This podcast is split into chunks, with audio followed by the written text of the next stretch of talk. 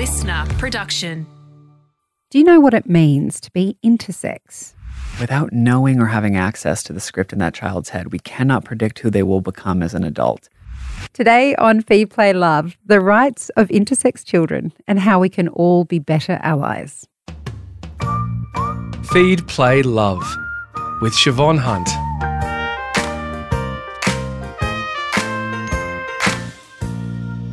Intersex. It's the I in LGBTQI. But how much do you know about what it means to be intersex? The term is an umbrella description for people who can have sex characteristics that don't fit into medical or social norms for male or female bodies. To coincide with Intersex Awareness Day, Sean Szeps, host of the podcast Come Out Wherever You Are, had a conversation with Cody Smith. Cody is the Senior Projects Officer at Intersex Human Rights Australia. And I wanted to have Sean on the show because as a parent, I learned a lot from listening to that conversation. And I wanted Sean to share some of the insights with you because Sean, of course, is the dad of two gorgeous twins. Hi, Sean. Hello. Lovely to have you on the show again. Thank you. Now, to start with, you've spoken with a stack of people from the LGBTQI community for your show, but I would say that most people don't really understand that I, what that I stands for, what it means. Mm. So, could you start off by just telling us what it means to be intersex and how common it is? Yeah. So, intersex is a, a, very general term. I think you said it perfectly. It's an umbrella term, and there are a variety of conditions in which a person can be born with whether it's reproductive or sexual anatomy. And really, what intersex mean is how they're born does not sit into the typical definition of female or male. So, for example, a person might be born appearing as a female on the outside, like all of their body parts that we can physically see, but inside they actually have the anatomy of a man. Or a person may be born with genitals that seem to be in between. So they might have one and the other. Um, for example, a girl can be born with a large clitoris and or lacking a vaginal opening at all. Or a boy can be born with very large genitalia. So basically, there are all of these different variations, and intersex is the umbrella. As far as the pure data of how frequently this exists, it's a little bit tricky. Cody says in the episode that there is a range of data available to us.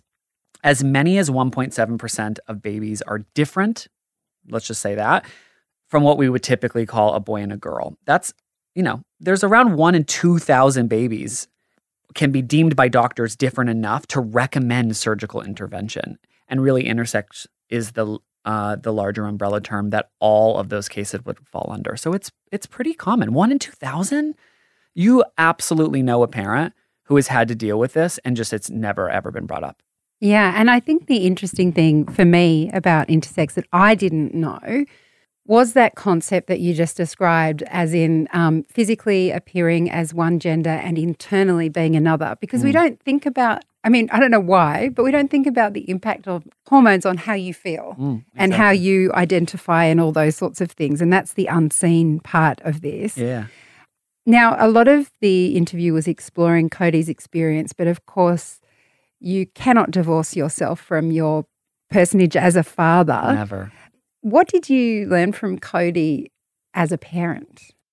It isn't just what I learned from Cody, it's what I learned from all the parents that came into my inbox afterwards. It felt like what resonated most with my listeners, lots of mothers, was a short sentence Cody said about them not being able to consent to a surgery that as an adult as someone who found you know came to terms with them themselves being non-binary that through the lens of that self discovery, they would look back at these decisions that were made with no malice or anger or judgment. They do not judge their parents for the decisions they made.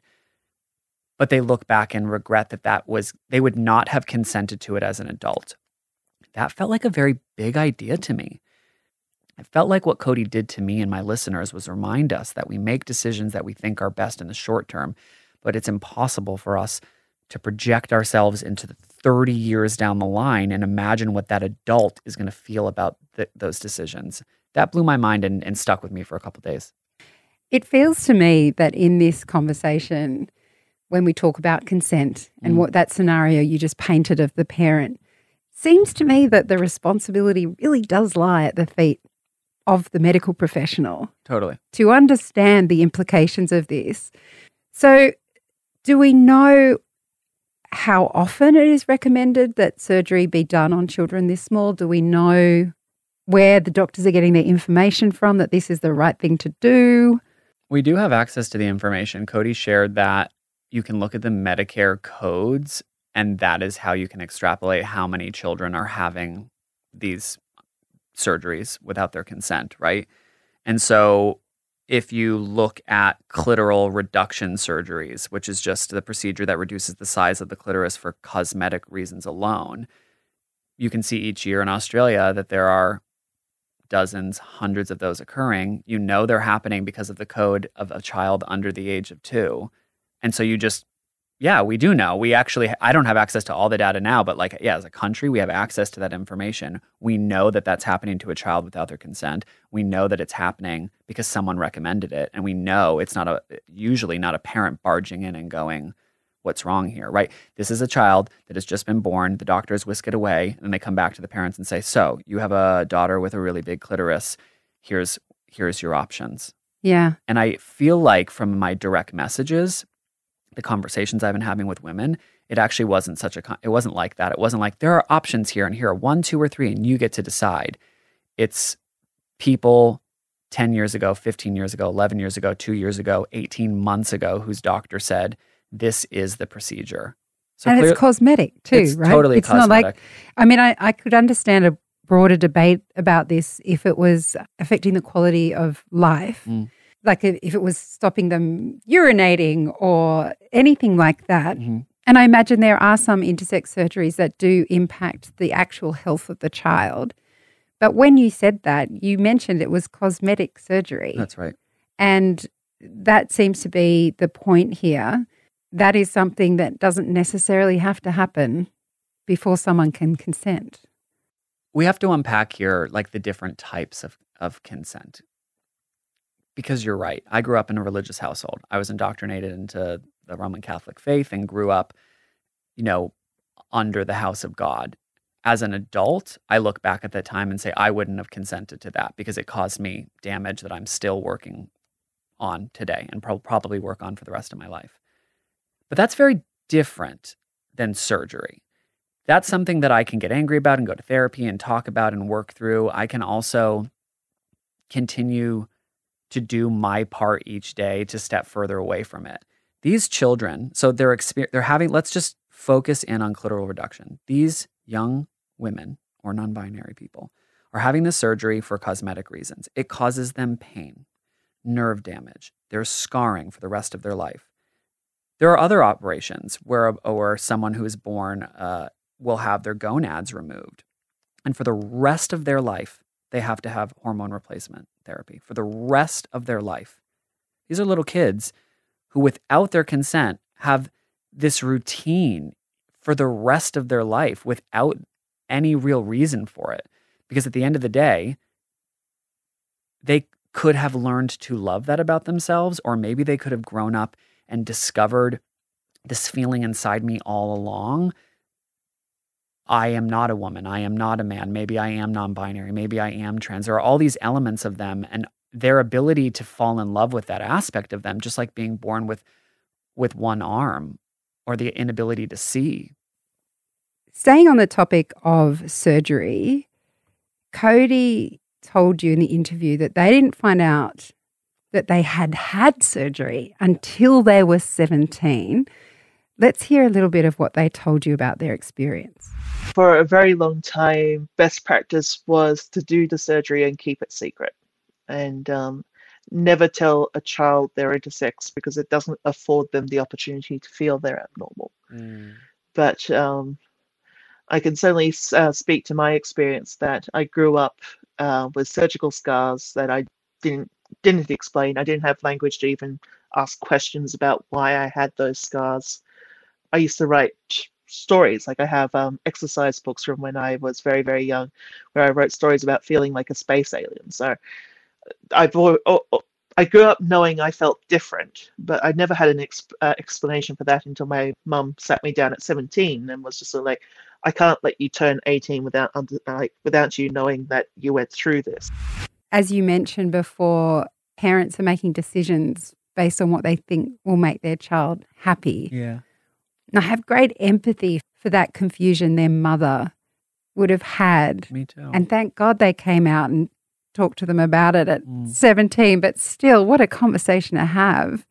And I think that what's interesting about this is that Cody seems to have equanimous approach to the whole thing. Mhm. Let's have a listen to what they said about this idea of looking back at what's historically done to children. One of the things that we struggle to have a conversation about in the intersex community is that what's done to us is violent, it's traumatic, it's horrifying, but it's done out of love. Uh, It really, truly is. Like, Mm. Doctors considered this to be best practice because they want to produce happy, healthy children. And they have this model that is fundamentally damaging, but the intent there is to is to produce like normal, happy children. And it's a similar thing for parents is that there's just this difficult power dynamic whereby they're scared, they're confused. The first time they found out uh, they're like about intersex is because their child's been taken away from them at, at birth, just while doctors try to figure out what to tell the parents. So, I mean, uh, what great insight and compassion they have to be able to reflect that way. What is the intersex community advocating for in terms of medical intervention when it comes to children? What do they want to see happen so that this all changes? Cody says that the focus is really on making sure that doctors are trained. Right now, there's really not a lot of organizations, and the organization that Cody works for is just one team that only has so much time in their day. So, of course, they do their best to get to these hospitals and talk to doctors or nurses that are training. Of course, they get to schools and try to have those conversations, but it's not like it's a, woven into the framework of the education system, framework of parenting prior to your child being born, but we're not having the same conversation about intersex, and it's clearly very common. The doctors do have the power. There is a power imbalance in the relationship between a parent and a doctor. We are absolutely going to believe that we should trust them. We might have a parent instinct or a parent guilt to push back, but that is not enough. The doctor has to have access to it. And that requires investment. That requires money being donated to these intersex companies and organizations and nonprofits so that they can hire and train staff who can go into these hospitals or doctors or work with the universities to make sure that they can figure out how to have these types of nuanced conversations, which are hard. Moving on from the parents who are raising children who are intersex to those of us who want to be good allies and raise good allies, mm. how do you think we talk about this with our kids? Ooh, that's tricky. I asked Cody because, to be honest with you, I do this for a living. I talk about queer issues. I interview queer people, but I don't have a lot of conversations with people who are intersex. They just, unfortunately, there are a lot less intersex, like media personalities or people who make a living online for us to be able to talk to them openly about like the best way to approach it. Cody, if you listen to the episode, is like unbelievably articulate and so empathetic and kind and weaves their own personal story into the interview they're there from a professional capacity to help raise awareness about intersex, but they also were open about bringing their story. And they said it's not one of those things like the rest of the LGBTQI plus alphabet where you can be like, I'm straight. What are you? Like, it's not appropriate to walk up to a colleague and be like, Hey, are you intersex? And No, Cody- please yeah, don't do so that. don't do that. And so Cody was like, there's not necessarily those types of conversations, and and that makes it difficult for us as parents because with our children, you know, Stella said to me literally today while walking to daycare. I said a sentence. It included the word gender, and she just asked what gender was. And I was like, oh, you know, like um, male or female or non binary when you believe you are either male or female or, or neither. And she was like, oh, okay. And she has a reference for someone who's non binary because I have a best friend. Oh, okay. Like Sandy. That's right. That's right. And we keep walking. Well, how do you weave intersex into that? Because it isn't gender, it is two completely different things. It isn't trans, it's two completely different things. And so I struggle with that. You know, basically, wait till they're developmentally capable of understanding the nuance of the lived human experience, which is probably not at five, but starts to happen around seven or eight or nine. And watch a YouTube video with them. They're unbelievable. There's a great documentary you can find. You can have the conversation about the fact that they were born, right? Children are ego driven, focus on themselves. You were born like this. Dada was born like this. Mommy was born like this. There are some people who are born into the world and they look different. If they can constantly connect back to themselves, then at least they have access to the fact that there are different people. So as they get older and they come in contact with someone who is willing to share their intersex identity with them, it doesn't come as a pure shock and they're not the asshole who says the wrong thing at the wrong time. Instead, they at least have an awareness that it exists. It is a real thing. There are people who are struggling with it or not struggling with it. And what's the best way to deal with it? Kind, compassion.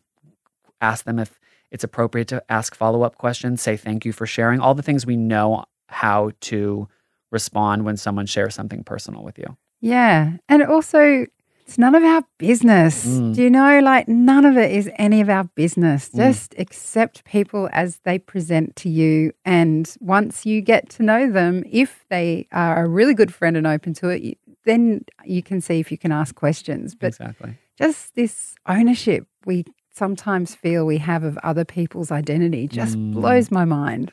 And intersex is so tricky because it's not something that you can see usually.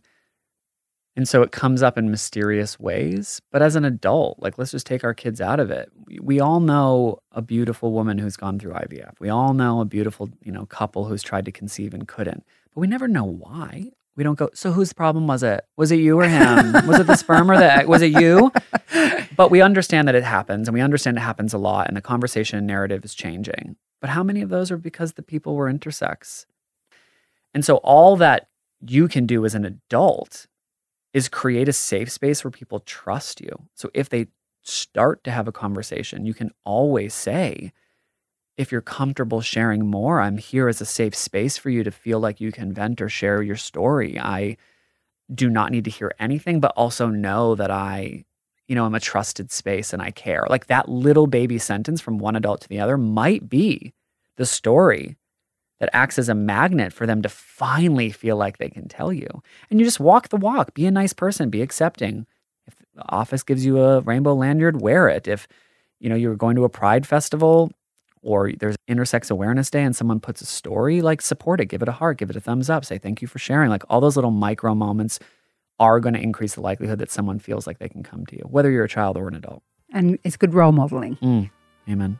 Sean, thank you so much for your time. Thanks for having me. That's Sean Szeps. He's the host of Come Out Wherever You Are, the podcast, and we'll put a link to that episode that we we're just discussing in the show notes.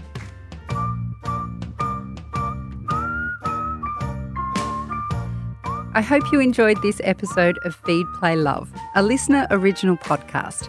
If there's something you'd like to learn more about, email me at feedplaylove at sca.com.au. I'd love to hear from you. For more great kids and parenting podcasts, check out the Listener app and don't forget to follow us. I'm Siobhan Hunt. See you next time.